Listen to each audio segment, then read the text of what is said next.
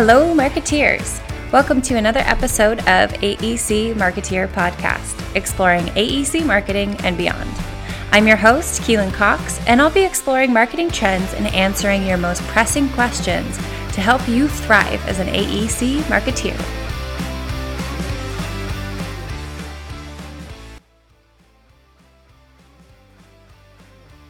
Hello, marketeers.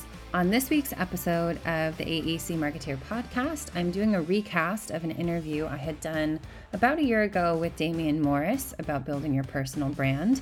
Since then, his bio has been updated, so I'm just going to give you a quick rundown here. He is a marketing manager for PCL Construction California Buildings District, where he leads the marketing strategy and activities for PCL's largest and fastest growing district at $1 billion in annual revenue. Damian is a CPSM, a past president of SMPS LA, and a contributor to The Marketer Online.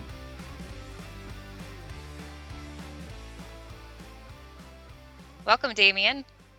Thank you for having me, Keelan. I'm super excited to be here. I think the best way to start this off, because we're going to be talking about personal brand, is to give a little background on how you and I know each other, know of each other.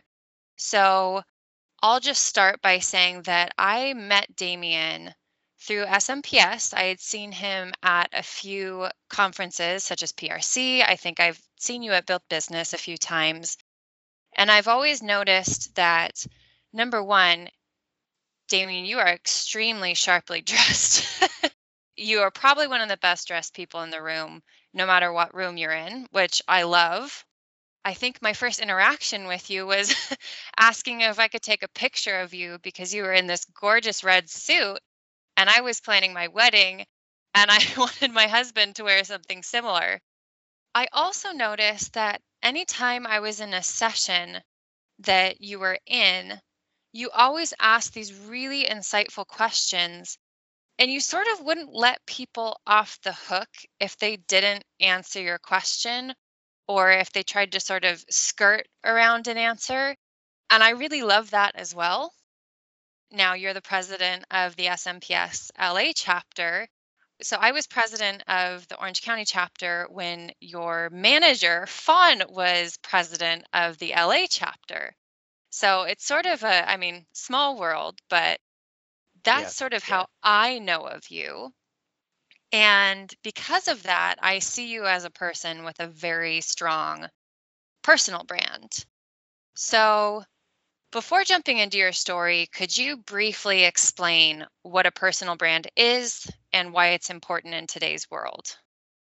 Well, I think Jeff Bezos, you know, man's built an incredible, unrivaled company, Amazon. But the way that he simplifies the expression personal brand or branding really. He says it's, it's what people say about you when you're not in the room. And in today's hyper competitive world your brand your reputation whatever you want to call it the experience that people have when they do business with you when they interact with you when they talk to you all of that is just a manifestation of your brand. So i don't think it needs to be any more complicated than that. It's just like decide who you want to be decide how that person would act and then act like that even when it's really hard. That's what I think a personal brand is. Perfect. So, being an individual with an extremely clear personal brand, I know it hasn't always been that way for you, and you have a really interesting story. Could you maybe explain a little bit of your background and what brought you to this point? Sure. I guess my story starts at childhood, just like everyone else's, right? And I was born to a single mother. I, by all accounts, I should have been a statistic.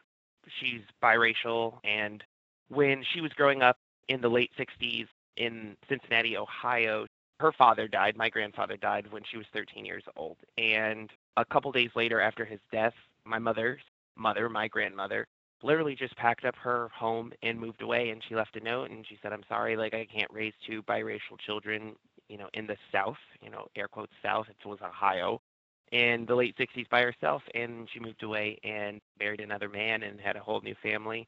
And that trauma absolutely covers generations and so my mother was incredibly hardworking. She didn't have anything given to her because you know she was abandoned as a 13 year old And she carried that into her parenting for me. She wanted to make sure that I always felt loved and supported and that, you know, education was really important.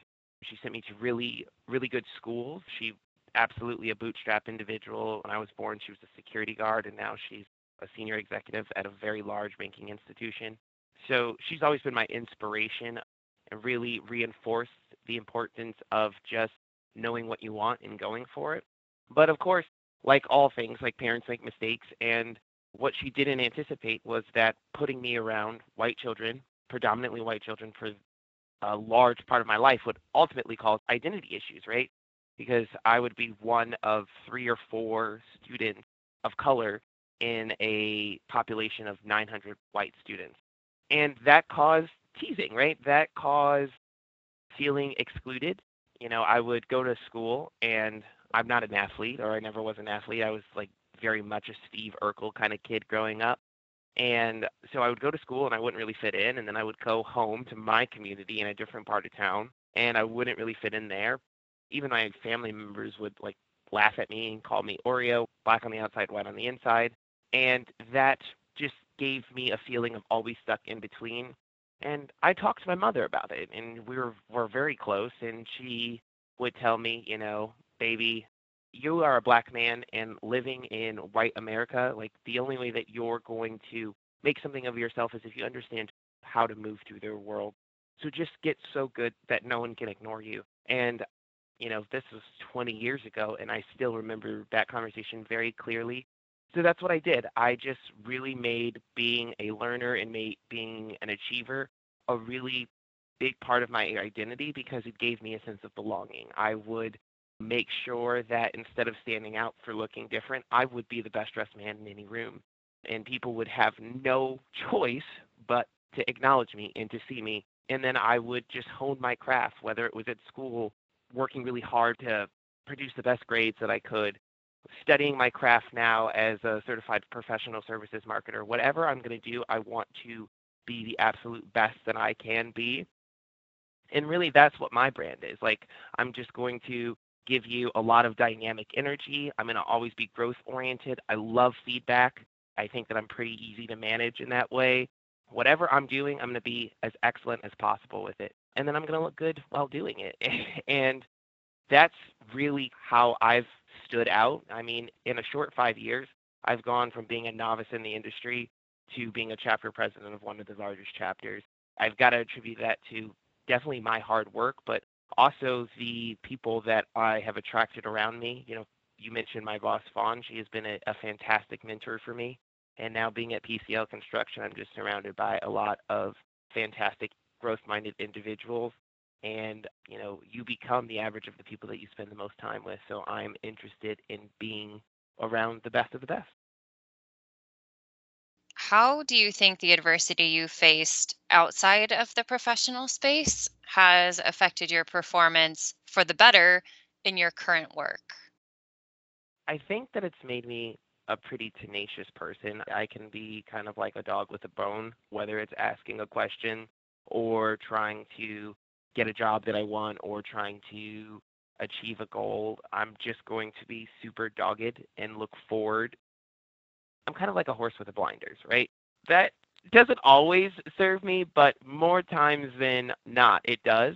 I think that anyone who has an experience where they don't feel like they belong, they don't feel like they fit in, or they feel like well, the road to whatever it is that they're striving for has been longer than the average career path, there's a fire inside those individuals. I feel like I get it with women in construction, right? Because in some ways, we're natural allies. I am a gay black man of color in construction. So I kind of identify with the struggle of being kind of like the, the odd person out.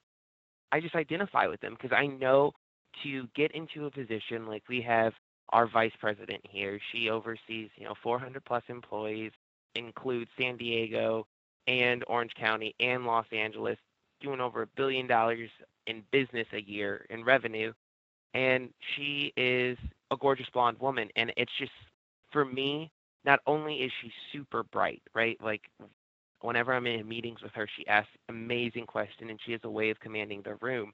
But it's not lost on me that her journey to the top, it had to be tough, right? It had to be full of adversity. It had to be full of jumping over hurdles, being so good that when they're talking about promotion, you know that you're being looked at under a microscope. And for me, I think that's awesome when someone's not given something, when someone is promoted based on what they've done rather than their potential. I just, that really speaks to me. And having struggled the way that I struggled, just like everyone does, right? Everyone has their struggles as a child, and you spend your entire life trying to untangle those.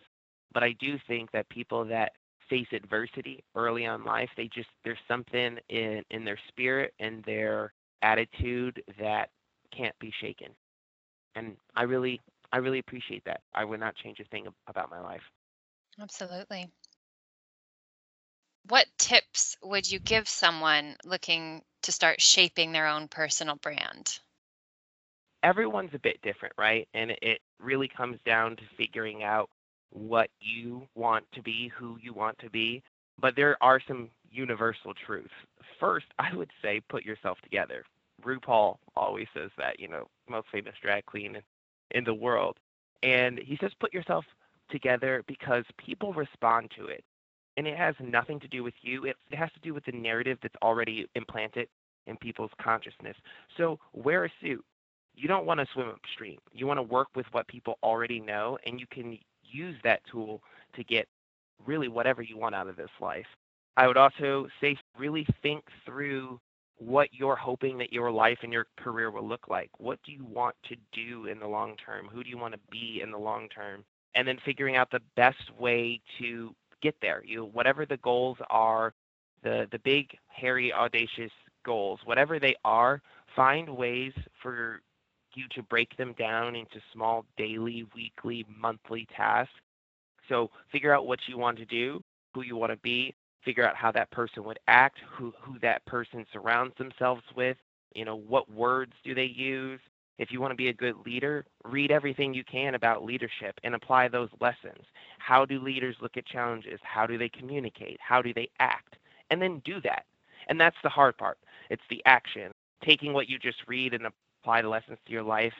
If you just read about it, you're never going to really get the value of what the lessons inside the book. So get messy, get dirty, try things, ask questions. You mentioned uh, that I have a way of asking questions. And if I'm going to ask a question and I don't feel like the person's really giving me the answer, this isn't a really good exchange for either of us. And that goes the other way. If, if one of my employees asks me a question, I want to make sure that you fully understand because I feel like a big part of my job is to teach. And you get better at your craft by teaching someone else. So it's kind of a long winded answer. I'd really have to know what you're trying to achieve, but really it's just figure out where you want to be and breaking down that long term plan into small, manageable bites. One of the things that I've actually noticed about people who I see as having a very strong brand is they also have very clear boundaries. And boundary setting is something that I've personally found pretty difficult. I'm sort of being forced into it now because I'm working from home. I have to establish a boundary between work and my life. What are some boundaries that you have, and how have you established them?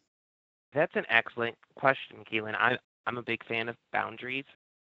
And I think it really comes down to communication, right?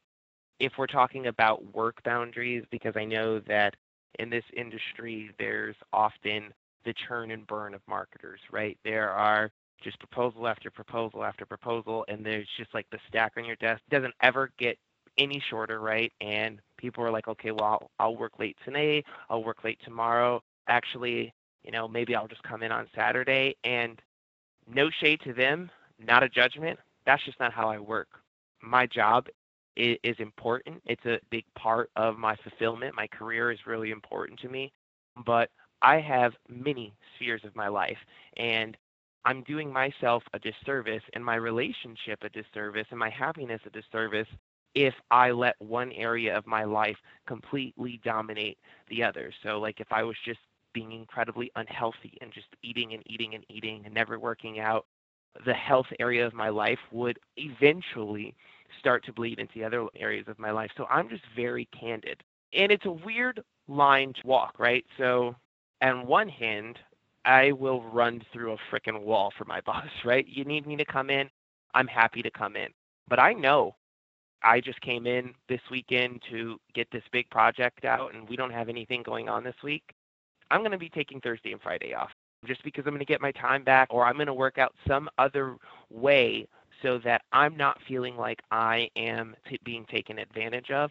And sometimes it's not like tick for tack, right? So if I come in and I work eight hours, maybe I'm not going to get eight hours back, right? Maybe I'll just get four hours or something like that. But I'm making the conscious effort or decision to give my time or put in extra work or whatever it happens to be. You just have to be very clear with what it is that you're looking for. Like, I don't work Sundays ever. That's just not what I do. That is a really important time for my relationship. We also have date nights on Wednesday evening. So I'm gone at 6 p.m. And I had that conversation with my boss before I even started. But that is something that like we just talk about and she knows and if it's 5:58 on a Wednesday, she will sometimes come out of her office and be like, "What are you still doing here?" It's that sort of communication and then just that sort of expectation. it's not a flippantness. It's not a I'm not doing that. It's just listen. What do we need to do so that I can have this Wednesday and I can have this Sunday off, regardless of the storm? Because there's always going to be a storm. There's always going to be another proposal. There's always going to be something else and at the end of the day, if I walked outside tomorrow and I got hit by a bus, the PCL machine would keep going.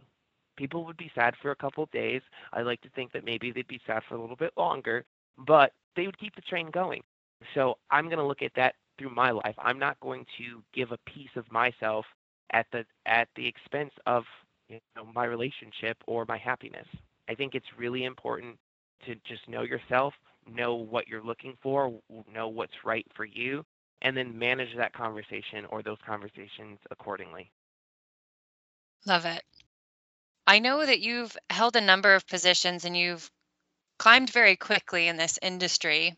What would you tell another marketer just entering this industry, or what do you wish you would have known when you started? Well, when you're first starting out, you're judged very much on your tactical ability, your technical ability, right? If you're a project engineer, can you work in Excel? If you're a marketer starting out, do you know how to use InDesign? Can you just speak the language?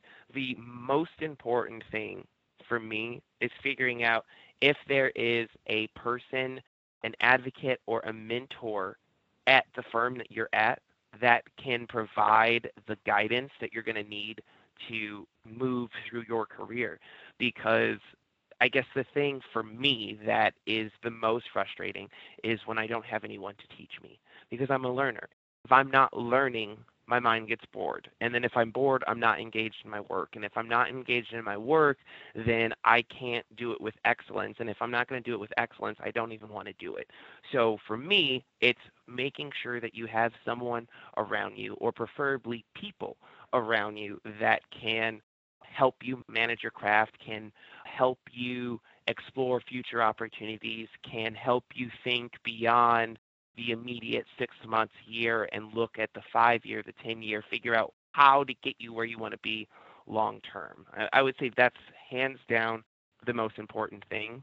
And then network, because you never know where an opportunity is going to lead you. You never know where a handshake is going to lead you. And I'll tell you one quick story. Like the, the the reason that I have the job that I have right now is because of my network. I was involved in SMPS like immediately after I joined the industry because the firm that I joined, I was the only marketer, and I learned very quickly that there wasn't anyone around me to teach me. So I joined SMPS, right? Lots of educational opportunities, lots of people that do what you do every single day, and they can help you. So I was probably in my second year as treasurer on the board. No one wanted to do money, so that's something I a space that I'll play in happily. And I was interested in joining a new firm, a large architecture firm, and I had a fantastic relationship with my boss at the time, but you know, when you're changing jobs, you can't use your your boss as a reference because then you kind of showed your hands. So I had two really good references and I needed a third. And I was like, okay, who's going to be my third reference? Who's going to be my third reference? And I was like, oh, you know, I could probably ask Fawn. She's a member of the board. She was president elect at the time. And we had worked together several years. And I was like, hey, Fawn, can you? I know we haven't worked in a professional role together, but we've worked on the board enough, and you're going to be president. Would you mind being a, a reference for me? I'm trying to get a marketing manager job. And she looked at me and she said, Absolutely, Damien. I will absolutely do that for you. I'll give you a great reference. And then she immediately turned around and said, But I don't think you're going to be happy there.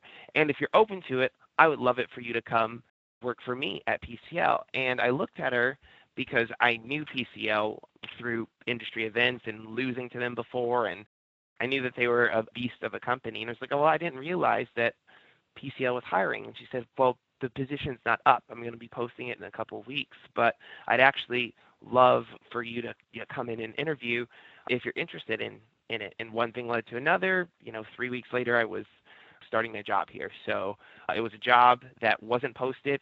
No one even knew about it. I didn't compete against anyone for it, and it was offered to me. Of course, I had to go through the interview process, but just by like having a network and knowing that Fawn's decision to interview me was a result of all of those interactions that we had for years through the board that there weren't any opportunities at stake, right? They were just, we were working together and she liked the way that I handled business and she applied how I handled business in that world to what I could do in the professional world. And that just I think that that little story showcases that you never know where an opportunity or a handshake is going to lead you. So make sure that there is congruence in your brand, that there is congruence in how you act and and how you are in one setting is how you are in another, because you never know where that opportunity is going to lead you.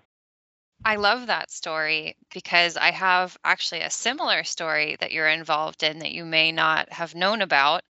I came back from PRC, that conference that I saw you at, that I took your picture, and my manager came up to me and said, Hey, do you know of anyone who might be looking maybe in the senior level? And I was like, You know, I met this guy at PRC. Here's his photo. He's amazing. I can't remember his name. Let me talk to Angela who is up in the Sacramento chapter, who actually introduced the two of us. And I got in touch with Angela, and she's like, you know, he just accepted a job at PCL. it's like, no. so, in another life, we could have been coworkers, Damien. that's just that's an awesome story, and you know, I don't think that that's unique to me, right? I think that there are people every single day that experience this sort of phenomenon of when you really just, I do believe, I'm going to go a little woo woo energy here for a moment, but I do believe that when you have a crystal clear vision of what you're trying to accomplish and you're doing the hard work and you're putting yourself in a position or in the spaces for opportunity to find you, the universe really does reward that behavior you get what you're looking for. Definitely. Now, I did just want to touch on your presidency, if we could, real quick. I know that you've accomplished a lot. The LA chapter is pretty massive. What are you most proud of? And what opportunities have you seen given to you because you're president? So I'll give you an example real quick. When I was president, I know that I where I was at in my career, I would not have had the opportunity to manage as many people. And so being president gave me that experience. Do you have something similar?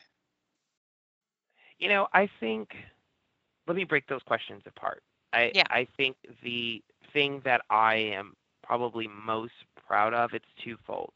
One, it is like let's just remember that we're in COVID times, right? So my right. presidency has been kind of like a weird hijacked presidency. a little bit. uh, a little bit hijacked, right? The thing that I'm most proud of is again two things. The first is the collaboration amongst the four Southern California chapters.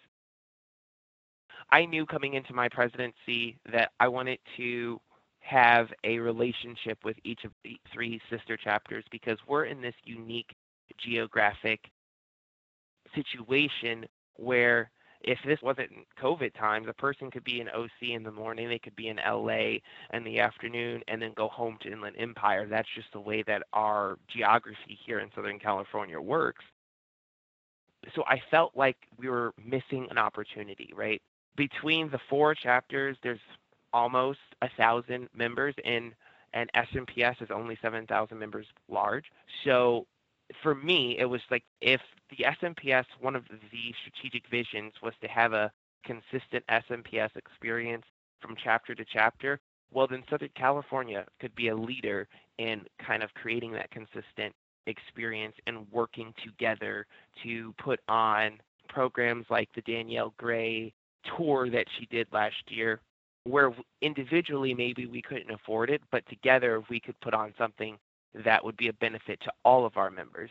And throughout both my PE year and my presidency year, that has been a main focus for me. And it's exciting now to see the other members of the board as I have, I'm sunsetting on my presidency.